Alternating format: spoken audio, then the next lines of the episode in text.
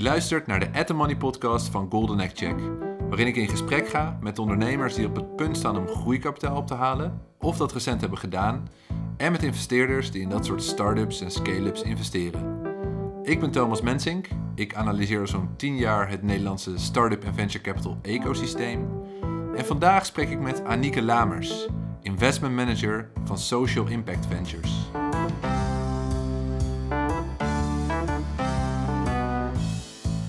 Social Impact Ventures is één van de eerste impact VC's in Europa en investeert alleen in bedrijven die financieel rendement kunnen combineren met impact. Dat kan soms een trade-off zijn, maar in deze aflevering vertelt Anieke hoe impact en commercieel rendement hand in hand met elkaar kunnen gaan. Impact als competitive edge. Iets goeds doen door iets goed te doen. Deze aflevering is mede mogelijk gemaakt door de NVP.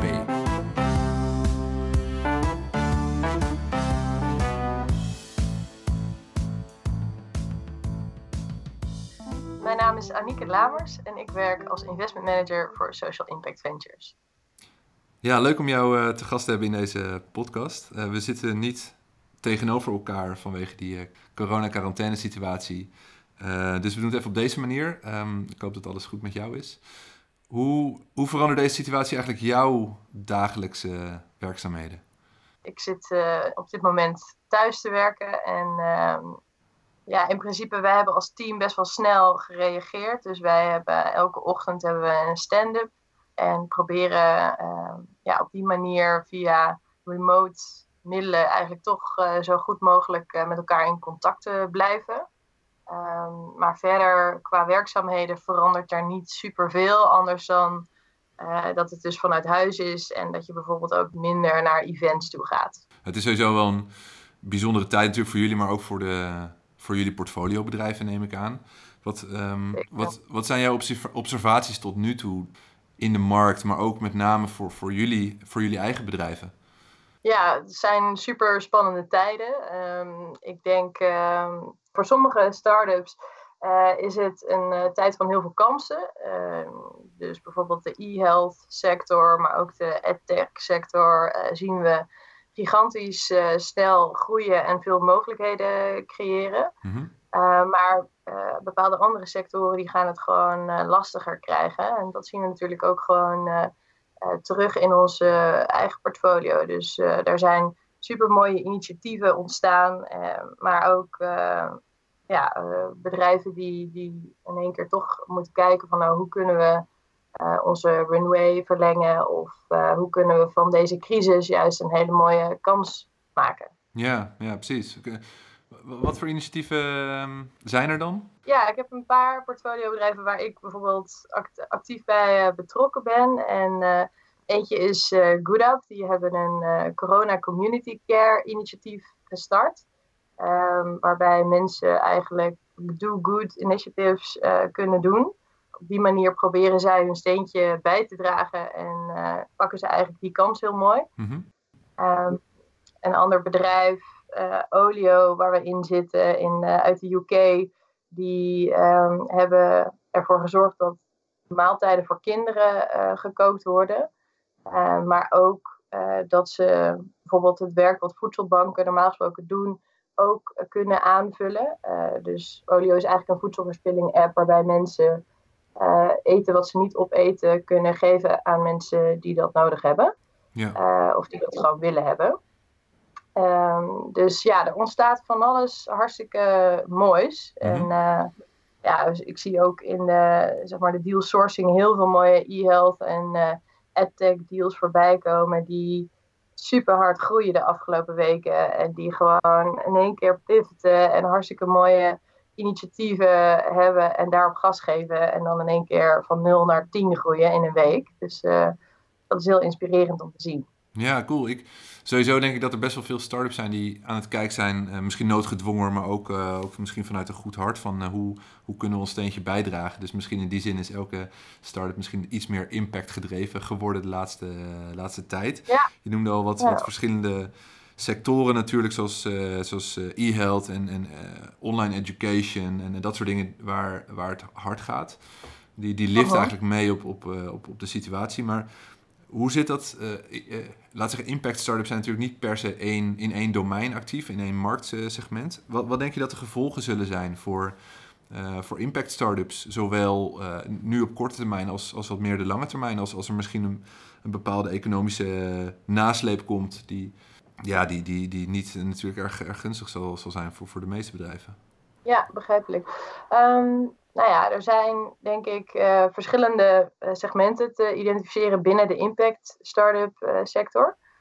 dus de drie waar wij actief in zijn, zijn healthy living. Dus daar vallen allerlei e-health startups onder, maar ook voeding initiatieven. Als tweede hebben we cleantech en circulariteit. En als derde hebben wij People Power geïdentificeerd. Er zitten allerlei arbeidsparticipatie-initiatieven in, maar ook educatie-initiatieven. Mhm. Dus ja, jouw vraag die hangt heel erg af van ehm, ja, welke sector je in zit. Nou ja, zoals ik al net zei, die edtech en e-health uh, startups die zullen uh, gewoon heel erg uh, positieve effecten gaan ondervinden. Zodat mensen, doordat mensen dus gewoon meer thuis blijven. Dus bijvoorbeeld ook meer op zoek zijn naar oplossingen die ze vanuit hun huis uh, kunnen doen voor zowel educatie, maar ook zorg. Je ziet bijvoorbeeld bij bedrijven zoals, nou ja, die zich actief, die, zich bevinden in de circulaire, circulaire sector en de cleantech sector, dat die ja, wel vertraging zullen gaan oplopen. Ja. Geldt natuurlijk niet voor alle bedrijven, maar ja, we zien wel dat die zich eigenlijk een beetje ja, in de, stak in de middel uh, zien. Um, nou bijvoorbeeld uh, sharing initiatieven zoals autodelen, dat zul je ook minder, ehm, ja, minder zien gebeuren. Gewoon omdat mensen ja, toch wat angstiger zijn om dingen samen te delen, zeg maar. Maar wat we wel weer zien is dat bijvoorbeeld de passie-economie, om het zo maar even te noemen, echt een enorme boost gaat krijgen. En uh, mensen toch steeds meer stilstaan bij wat er gewoon echt belangrijk is in het leven. En zoals jij zelf net ook al zei, een steentje bij willen dragen. Dus uh, ja, je kan misschien ook wel zeggen dat impact investeren nu meer belangrijk is dan ooit. En misschien ook wel steeds meer mainstream gaat worden. Hmm. Het is interessant, want voor mij de vorige crisis, er zijn heel veel start-ups uit voortgekomen, omdat, uh, laat zeggen, de carrièrekansen uh, via de, de traditionele weg, dus bij, bij corporates, die, die, dat viel opeens een beetje weg. Dus, dus ik denk dat er veel meer talent beschikbaar was, uh, wat zich dan met, met een start-up wilde, wilde, wilde doen gelden. Zou dat dan uh -huh. nu zijn dat dit, dat impact start van de volgende wave wordt, als er nu weer zo'n zo'n zo'n recessie en crisis zo aankomt? Hmm, ja, dat uh, zou wel heel mooi zijn als dat uh, zo is. Um, als er steeds meer carrièrekansen komen uh, voor mensen, juist binnen impactvolle start-ups. Ja, ik durf daar niet specifiek ja, bepaalde claims aan te verbinden, maar het zou zeker mooi zijn. Ja, ja dat, zou, zeker mooi zijn, ja. dat, dat brengt misschien ook meer bij, bij je eigen drijfveren, want uh, je bent uh, ooit begonnen, of ja, begonnen weet ik eigenlijk niet, moet je zelf maar zeggen, maar je bent, hiervoor was je in ieder geval investeerder bij uh, RTL Ventures, hè, de investeringstak van, van RTL. Um, nu zit je bij Social Impact Ventures. Waarom, waarom ben jij investeerder geworden en ja, wat, wat drijft jou in, in, in wat je doet? Goeie vraag. Ik, um, ja, ik denk dat ik dan toch tien jaar terug in de tijd moet gaan. Toen was ik nog student. En uh, tijdens een event van een strategieconsultancy was het geloof ik, um, sprak daar een soort van mystery guest. En dat was een mega inspirerende vrouwelijke investeerder. Die um, eigenlijk ook uh, als angel investor, maar ook als adviseur voor heel veel uh, snel groeiende bedrijven werkte. En die vond ik zo inspirerend dat ik eigenlijk na afloop van haar presentatie naar haar toe ben gelopen en heb gezegd: ik weet niet wie jij bent en ik weet niet precies wat je doet, maar ik wil voor jou werken en het maakt me niet uit wat ik moet doen. dus nou, zij was best wel uh, overrompeld daardoor. En uh, nou ja, toen zei ze, nou, leuk, maar je overvalt me er een beetje mee. Dus uh, ik ga daar even over nadenken en ik eh, kom er bij je op terug over een, over een dagje of twee. Twee dagen gingen voorbij, drie dagen gingen voorbij dagen gingen voorbij. Ik hoorde steeds niks. En uiteindelijk kreeg ik toch een mailtje. En toen zei ze, ja, sorry dat ik wat later reageer. Ik heb uh, mijn been gebroken. En ik heb misschien toch wel je hulp wat harder nodig dan ik dacht. Want heb je een rijbewijs en zou je mij misschien rond kunnen rijden naar al mijn afspraken. dus uh, binnen no time zei ik, uh, nou ja, super. Dat lijkt me hartstikke leuk. en toen was ik dus eigenlijk haar chauffeur. En de mooie bijkomstigheid daarvan was dat ik haar dus naar al haar afspraken mocht rondrijden. Maar ook erbij mocht zitten en mocht notuleren. Uh, nou ja, ik was natuurlijk uh, gewoon zo'n niet wetend studentje. En het observeren alleen al daarvan vond ik super inspirerend. En um, ja, heeft mij enorm veel geleerd over ondernemerschap. En nou ja, het, um, het selecteren, maar ook het helpen van die bedrijven om hun ja, verder te doen groeien. En ik krijg onwijs veel energie om me te omringen met dat soort gepassioneerde mensen die uh, ja, ook uh, heel veel aan mij kunnen leren. Dus die leergierigheid is denk ik uh, zeker een van mijn drijfveren.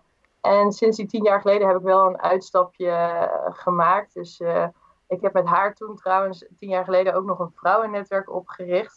dat is tegenwoordig helemaal hip, dus ik was mijn tijd ver vooruit.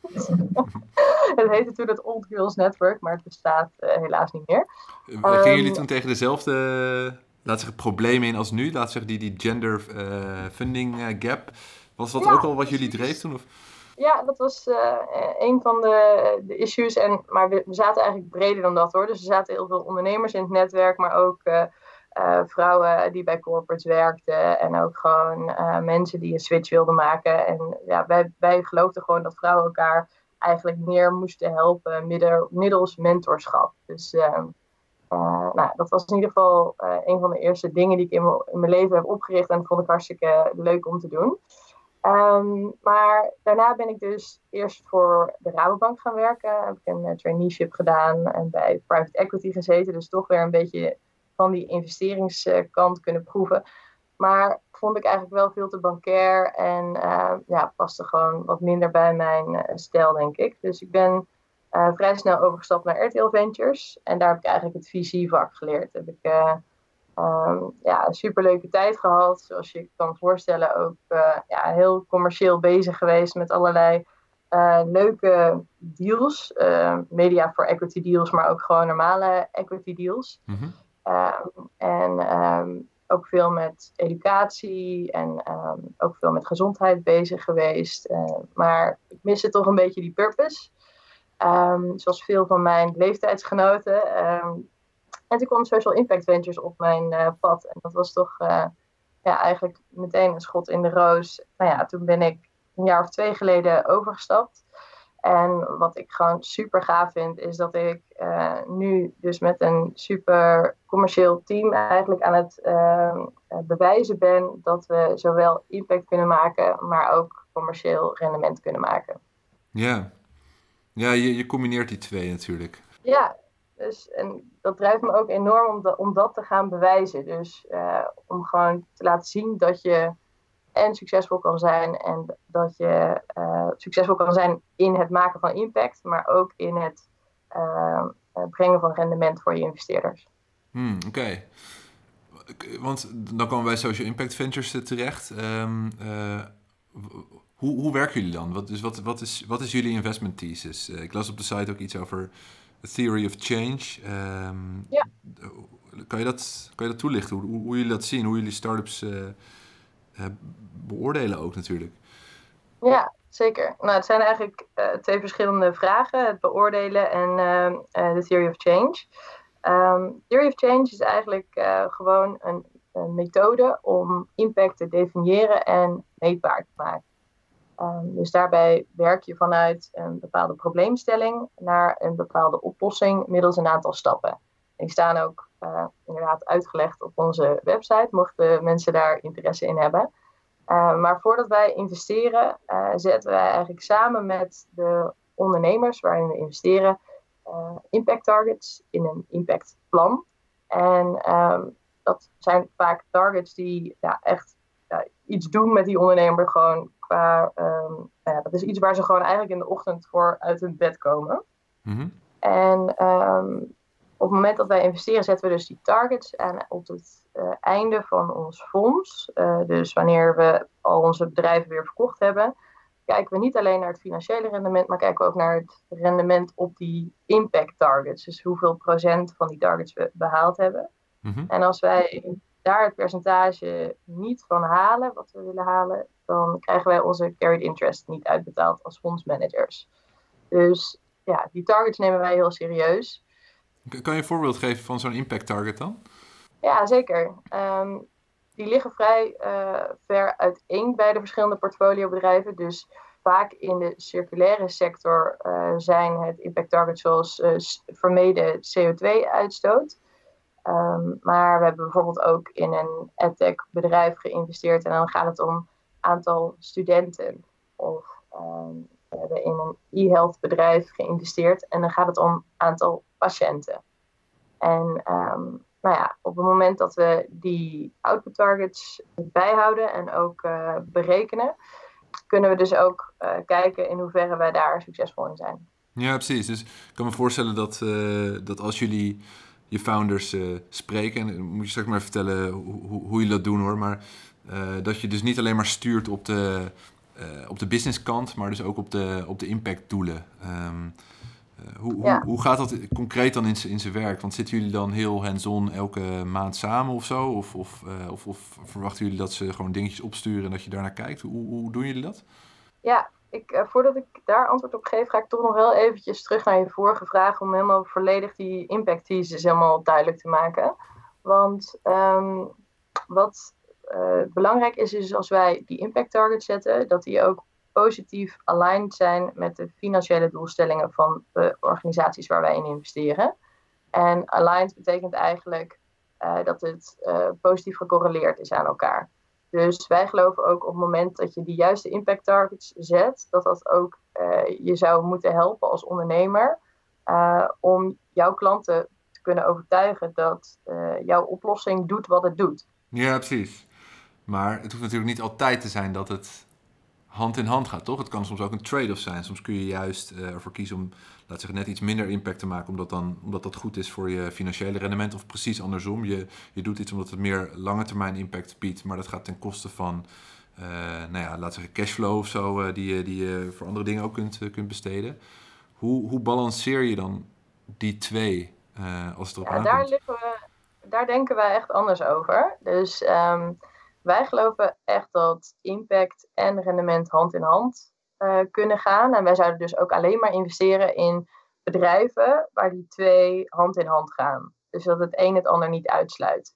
En als je kijkt naar impact investeren, het landschap, uh, dan heb je misschien helemaal aan de linkerkant uh, filantropisch uh, investeren. Dus dat is echt goede doelen investeren. Helemaal aan het uh, aan de rechterkant van het spectrum heb je echt super commercieel investeren. Uh, waar het gewoon gaat over nou, do no harm, zeg maar. Maar uh, mm -hmm. is in principe ook niet gerelateerd aan impact. En eigenlijk in het midden zit impact investing. Um, en waar jij het over hebt, is denk ik toch meer het impact first investeren. Waarbij het niet per se zo hoeft te zijn dat impact en rendement hand in hand gaan. Dus bij Impact First investeerders ehm, gaat het voornamelijk om impact. En nou ja, als er een beetje rendement bij komt kijken, dan is dat mooi meegenomen. Ehm, dat is niet helemaal hoe wij erin staan. Oké, oké. Ik vind, ja, ik vind het sowieso heel interessant hoor. Hoe je die, die twee dingen dus kunt, kunt balanceren met elkaar. En, en toch voor allebei dus resultaat kunt, uh, kunt, kunt bereiken. Dat is super interessant. Ik, was, ik merkte wel bij Slush dat ook veel. Uh, dat, dus dat zijn die investeerders die niet per se zeg maar, met, um, met impact investing bezig zijn, maar die, uh, die zijn bijvoorbeeld, uh, bijvoorbeeld veel Zweedse en, en, en uh, überhaupt Noordische investors. Die zag ik dat ze veel in deep tech investeren. En daar kun je van alles onder verstaan hoor. Maar eigenlijk zeggen ze, we zoeken naar bedrijven die een nieuwe technologie hebben om daarmee global challenges op te lossen. En, en dat, dat is dus per definitie al impact driven. En dat vond ik ook wel een interessante insteek. Dus, dus zij zoeken juist naar uh, bedrijven die een competitive edge hebben op basis van de technologie, daarmee een impact willen creëren. En zij zien dus ook die combinatie van, laten we zeggen, financieel rendement en, en impact, uh, zonder dat ze uh, per se dat label van impact investor op zich, op zich hebben geplakt. Dus dat vond ik super interessant. Ik, ik had het idee dat ze daar ook veel meer bezig zijn dan, dan, dan hier tot nu toe. Maar ik zie ook wel dat er veel, veel bij komt in, in de markt.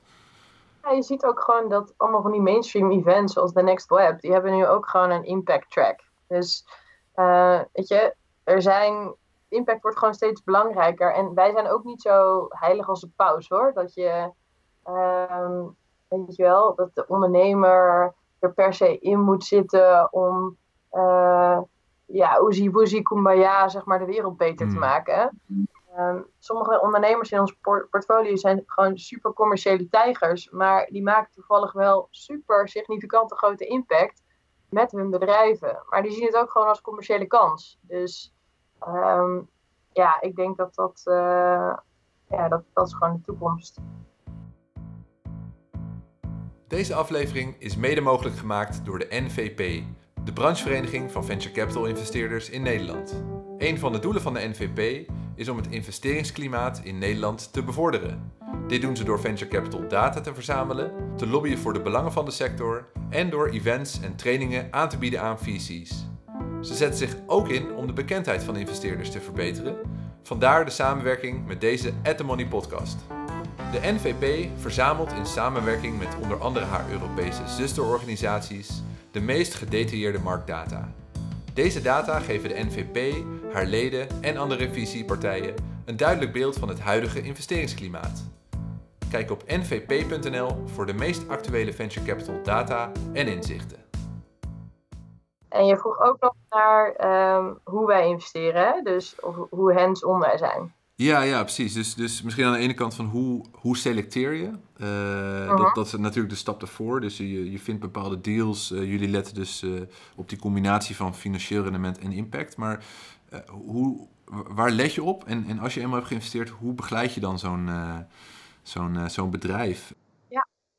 Um, nou ja, in de beoordeling kijken we natuurlijk gewoon net als elke andere investeerder naar de dingen waar elke andere investeerder naar kijkt. Dus uh, uh, hoe ziet de markt eruit? hoe ziet de deal eruit? hoe ziet het management eruit? Um, nou, gewoon het, het standaard riedeltje, zeg maar. Mm wat wij een beetje anders doen dan de rest is dus om echt ook zo'n impact due diligence te doen. Waarbij we dus een echte analyse ingaan om te kijken ja, hoe die impact nou echt gedefinieerd is en hoe dat ook zo goed mogelijk meetbaar te maken is. Um, en wat wij een beetje anders doen dan de meeste, is dat we ook best wel uitgebreid naar het team kijken. Dus we hebben ook vaak een, uh, team assessment, uh, waarbij we ook gebruik maken van een externe uh, ja, adviseur die ons daarbij helpt. Gewoon omdat wij team echt als een van de belangrijkste ja, aspecten vinden van uh, om te beoordelen of een bedrijf uh, geschikt is of niet. Dus ja, om even samen te vatten, impact is zeker een van de belangrijkste dingen waar we naar kijken bij de beoordeling. Dat het dus positief aligned is met de doelstellingen van, van het bedrijf, met de financiële doelstellingen ook. Um, en dat het significant genoeg is en uh, dat het ook meetbaar is. Ja. Um, en als tweede dus het team, uh, waarbij we dus heel vaak kijken van is dat team ook fit for purpose. Dus ze kunnen van 0 naar 1 gaan, maar kunnen ze ook van 1 naar 10. En als dat niet zo is, welke mensen moeten daar nog bij? Um, en wat is er nog nodig? En verder doen we gewoon alle andere standaard uh, eh, DD-dingen, net als elke andere investeerder. Cool. En dat, dan komt het ook vaak voor natuurlijk dat bedrijven gewoon net niet goed genoeg zijn of net niet goed genoeg bij jullie passen. Dus het, ik hoor wel eens van het, het businessmodel van een VC is om heel vaak nee te verkopen. ja. Zeker voor jullie kan ik me af, vraag, vroeg ik me af van hoe, hoe zit dat nou? Want nee verkopen is sowieso misschien best wel lastig altijd, maar zeker als er, als er juist wel een heel mooi impact doel gekoppeld is aan die start-up, maar dat het op andere manieren dus afketst. Hoe, hoe doe je dat dan? Ja, ja. Ja dat is soms wel moeilijk, want het zijn uh, misschien nog meer dan gemiddeld heel gepassioneerde mensen. En het zijn ook vaak hele sympathieke initiatieven, dus dat maakt het dan soms nog wel extra, een extra beetje moeilijk om daar uh, nee tegen te zeggen. Maar ja, we're in the business of selling no. Dus ja, je wordt daar uiteindelijk wel gewoon steeds beter in. Uh, in het begin kon ik ook uh, hele lange verhalen uh, zeg maar dichten aan, aan ondernemers. Maar vaak zijn ze ook gewoon het meest geholpen met een eerlijke terugkoppeling. En wij geven dan ook vaak aan van nou, dit zijn de punten waar je naar moet kijken. Ja, zeg maar als je weer bij ons terug zou komen. Ehm, ik heb ook wel zo'n heel grappig plaatje gezien, die heb je misschien zelf ook wel eens gezien. Een soort van Google Translate van PC language naar gewoon Engels. En dan zie je zo'n hele riedel staan van. Uh, yeah, we really like your business. Uh, the, we really like your people. And it's not you, uh, it's us. en dan staat er Google Translate, staat er no. no zeg maar. dus die vond ik altijd heel erg grappig. Um, uh, maar even serieus, ik denk dat het gewoon, gewoon, ik probeer persoonlijk te zijn, respectvol en goed onderbouwd aan de hand van feiten. En ook gewoon voldoende aandacht aan te geven indien je er ook echt in gelooft. Maar als het niet past, um, ja, gewoon ook daar eerlijk over te zijn. En als je er wel in gelooft en het past ook niet, want dat kom ik ook wel eens tegen, dan match ik ook heel graag aan um, bevriende visies voor wie het misschien wel zou kunnen passen. Ja, precies. En past het dan vaker niet omdat het, uh, laat zeggen, de impactkant mist of juist die, laat zeggen, de, de overige dingen, of de, zoals het team of, of, of, de markt of wat dan ook? Ja, we zijn er nu een analyse voor aan het doen en ja, we zijn best wel streng op dat impactstuk. Mm Dus um, uh, ik denk wel dat dat een van de meest voorkomende redenen is dat deals er bij ons niet doorkomen ja, de andere redenen zijn ook gewoon vaak dat het te early stage is. Ehm, of dat het uh, nou ja, misschien toch een beetje te ver van ons bed is. Dus uh, als, ja, ik sprak vanochtend met een uh, ondernemer uit India. Dat was toch best wel lastig managen vanaf, vanaf hier. Maar ja, dat soort punten komen natuurlijk ook vaker terug. Ja, Oké, nou goed, dan, dan hebben jullie uiteindelijk in, uh, in een aantal bedrijven geïnvesteerd. Hoe, uh, dat is eigenlijk een vraag van net, net even terug hoor, maar, maar hoe, hoe helpen jullie die dan? Wat, uh, wat bieden jullie ze? wat bied jij ze? Ja, ja. nou ik denk als investeerder zijn er eigenlijk drie dingen belangrijk als je hulp wil bieden aan je portfoliobedrijven. Naast dat je natuurlijk gewoon een sparringpartner bent voor over het algemeen, zeg maar. Eén ehm, um, is overduidelijk funding. Ehm, want uiteindelijk gaat het ook gewoon om geld. Ehm, en ook voor vervolgrondes meedenken, meehelpen om actief uh, uh, mee te investeren en mee te denken wie daar het beste bij zou kunnen passen. Als tweede denk ik uh, teamsamenstelling. Dus ja, vaak komen we toch teams tegen die aan het groeien zijn, waar nieuwe mensen voor nodig zijn. En dan zetten we ook ons netwerk in om de juiste mensen erbij te zetten die daar uh, nodig zijn. Um, en als derde commercieel en uh, strategisch uh, meedenken. Dus ja, we hebben vijf partners in ons fonds, wat denk ik vergeleken met andere visies best wel ja, veel partners zijn.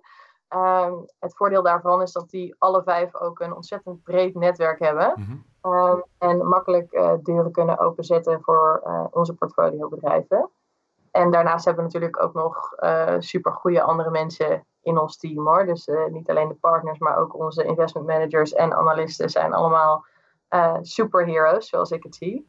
en ik denk dat die drie dingen over het algemeen bij de meeste fondsen wel terugkomen. wat ons dan een beetje anders maakt, is dat we ook echt dat impactstuk actief begeleiden. Dus op het moment dat we investeren maar ook het uh, bijhouden van die impact targets. En um, ja, daar gewoon een standaard in zetten. Dus dat, ja, dat is denk ik een beetje wat ons anders maakt. En wij zijn daarin best wel actief, want dat vroeg je eerder ook van hoe hands-on zijn jullie? Ja, wij zijn over het algemeen wel minimaal één keer uh, per maand bij onze portfoliobedrijven. En uh, een beetje afhankelijk van waar de behoefte vanuit het bedrijf natuurlijk zelf ook ligt zijn wij redelijk actief betrokken. Dus uh, we geloven niet in het overmaken van geld en dan veel plezier ermee. Dus uh, ja. Hmm, en ik was nog wel oprecht heel benieuwd, want jullie, uh, jullie investeren nu vanuit je eerste fonds volgens mij. Hè? Dat is 2014, 2015 zo'n beetje begonnen. Dus nu zou je zeggen van nu begint een beetje de, de tijd te komen dat, dat jullie ook uh, nou, ten eerste een nieuw fonds, maar waarschijnlijk ook gewoon bezig gaan met, met uh, meer de exit uh, kant van jullie portfoliobedrijven. Um, ja. Hoe zit dat dan in, in het geval van zo'n impactbedrijf? Want ik neem aan dat ja. je toch ook wil dat, dat die impact niet stopt bij een overname. Hoe, Ja, hoe, hoe neem je dat mee in je, in je afweging? Ja, dat is een hele goede vraag en soms ook heel lastig. We hebben afgelopen jaar twee exits gedaan. En dat speelde daar allebei een grote rol. Uh, ik denk over het algemeen als, er, uh, als een bedrijf een bepaald bedrag wil betalen voor een target, dan zien ze daar ook waarde in. En dan is het ook wel gek als ze dat niet zouden voortzetten.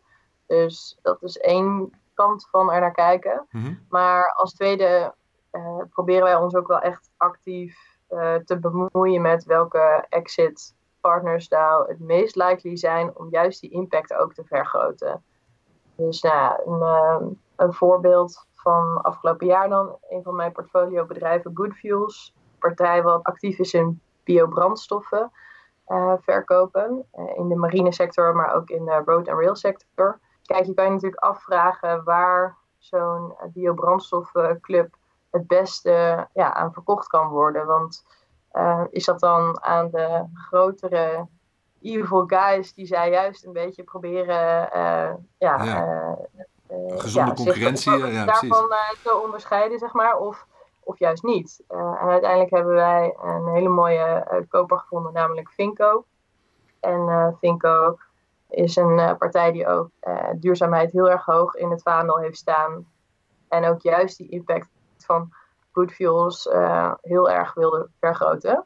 Maar het was eigenlijk wel een beetje een exit die wat vroeger kwam dan we hadden verwacht. Maar uh, ja, waar we vanuit impact perspectief heel blij mee zijn. En zelfs uh, na de deal willen zij ook impact gewoon blijven meten en daar blijven focussen. Dus dat is ja, erg mooi. Interessant, ja. ja. Want wat ik al zei, voor mij is dit ook de tijd dat jullie weer met een nieuw fonds plannen bezig zijn. Ik kan me voorstellen dat, dat de markt ehm, enorm is veranderd ten opzichte van, van vijf jaar uh, geleden.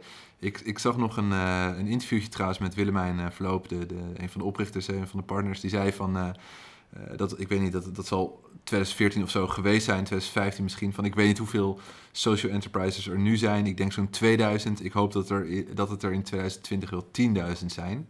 Ehm, ja. ik weet niet of dat, of dat zo is, of je dat hebt gemeten op een of andere manier. Maar hoe, hoe zie jij nu die, het, het hele zeg maar het ecosysteem. Dus aan de ene kant de start-up, een impact start-up ecosysteem, maar ook het, het VC-ecosysteem in, uh, in Nederland, in Europa. Um, uh, wat, wat, zijn je observaties uh, daarin? Ja, ja goede vraag.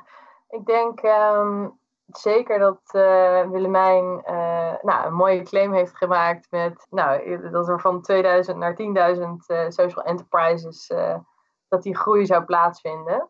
Wij zien inderdaad dat impact booming is. Niet alleen in Nederland, maar ook in het buitenland zijn er hartstikke veel uh, goede en mooie impactfondsen ontstaan. Mm-hmm. uh, dus ja, wij zien wel uh, gebeuren dat impact ook steeds meer geclaimd wordt door, nou ja, misschien niet per se initieel impactfondsen of tenminste fondsen die niet van tevoren hadden bedacht dat ze in impact zouden gaan zitten.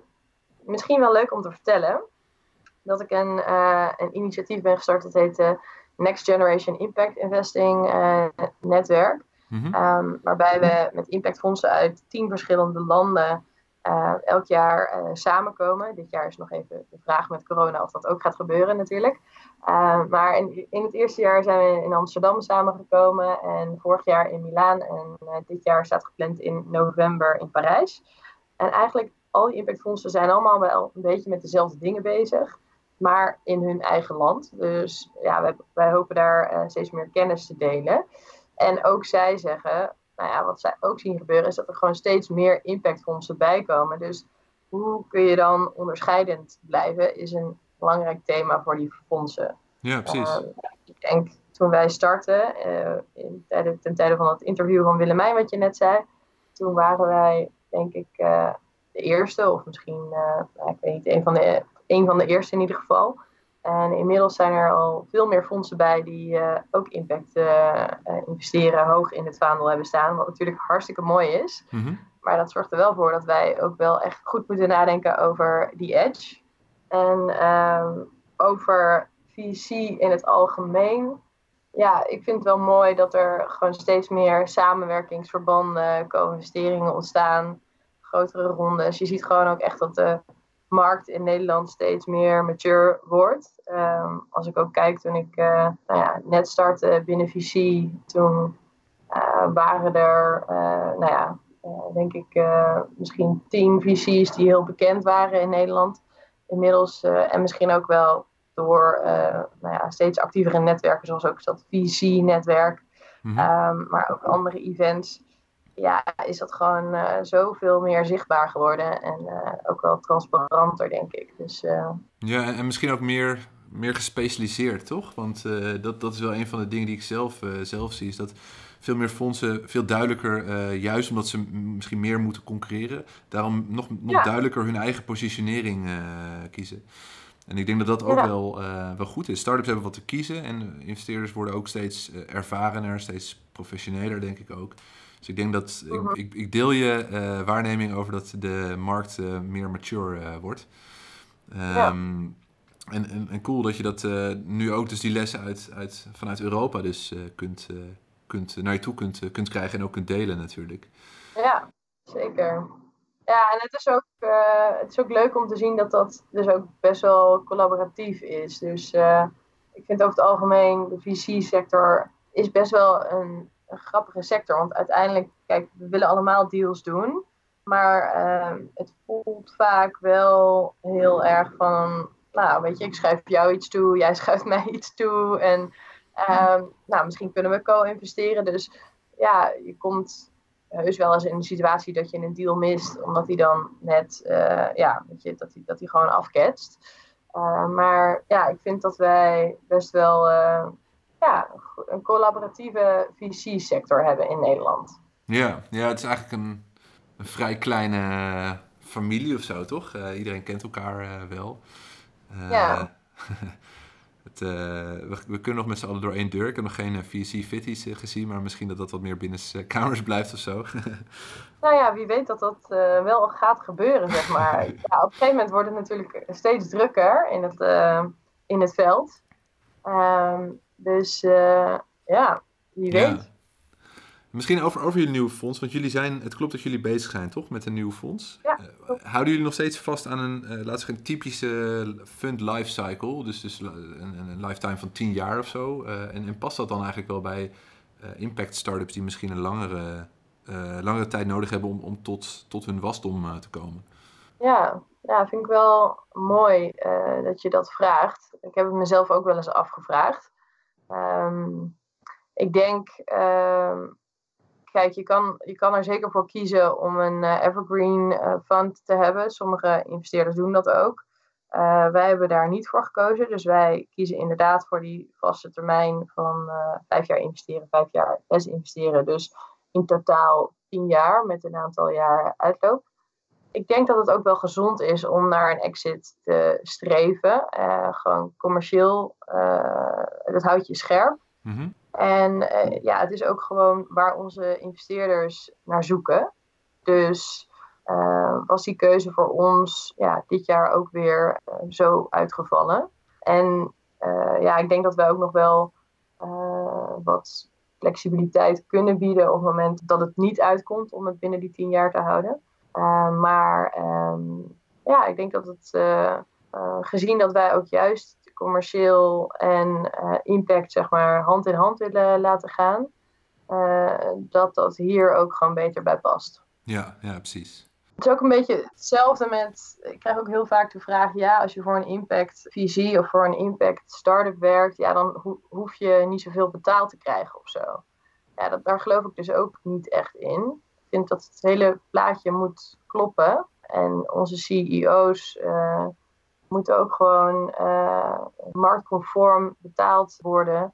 Niet alleen de CEO's, maar gewoon de werknemers en zo ook allemaal. Want ja, tuurlijk, passie en impact is, is uh, een heel belangrijk onderdeel van je werk. Maar op een gegeven moment houdt dat ook een beetje op, zeg maar. Als je mhm. dat al een tijd doet. Ja, en, en het, eigenlijk, het is, het is natuurlijk gewoon een we zeggen, een normaal bedrijf die iets extra's biedt. Zo, zo zie ik het een beetje. Want uh, ik geloof ook heel erg in dat goed doen door iets goed te doen, weet je wel. Dus, dus als je geen, salaris, geen fatsoenlijke salaris kunt, kunt betalen, dan, dan doe je misschien toch iets niet goed genoeg. Omdat je eh, misschien wel heel veel impact kan maken. Maar om het op lange termijn vol te kunnen houden, moet je volgens mij ook, ook uh, concurrerend kunnen zijn of onderscheidend kunnen zijn in ieder geval. Zeker. Um, ja, je, je, had al over kennis delen natuurlijk in, op, op Europees vlak. Maar als je kijkt naar ook, ook jouw eigen lessons learned, um, wat, ja, wat, zijn, wat is jouw grootste lessons learned? Ja, mijn grootste lesson learned is uh, dat het beter is om te focussen op waar je goed in bent. Want je gaat de oorlog niet winnen als je uh, een eenheidsworst bent. Dus wij hebben een appgroepje met ons team. En onze profielfoto is een foto van The Avengers. Zoals ik ook al eerder zei, iedereen in ons team zie ik een beetje als een superhero met een geheime superkracht. um, waar die zich heel erg onderscheidt. En ik probeer dus ook um, zelf mijn, mijn superkracht uh, steeds verder te ontwikkelen. Um, ik denk dat dat bij mij wat meer zit in het people-stuk van ons vak. Dus ik geloof heel erg in het belang van human capital management binnen fondsen.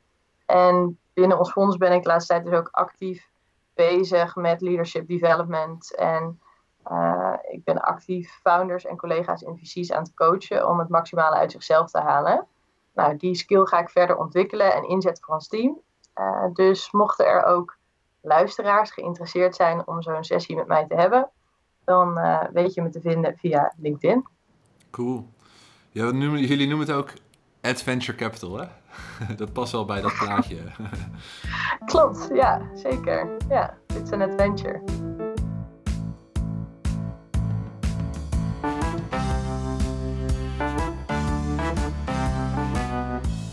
Je hebt geluisterd naar de At The Money podcast van Golden Egg Check. Wil je vaker dit soort verhalen horen? Abonneer je dan even op onze podcast via je favoriete podcast app. En ben je zelf een impact startup die op zoek is naar funding? Je kunt contact met ons opnemen via atthemoney@goldenegcheck.com.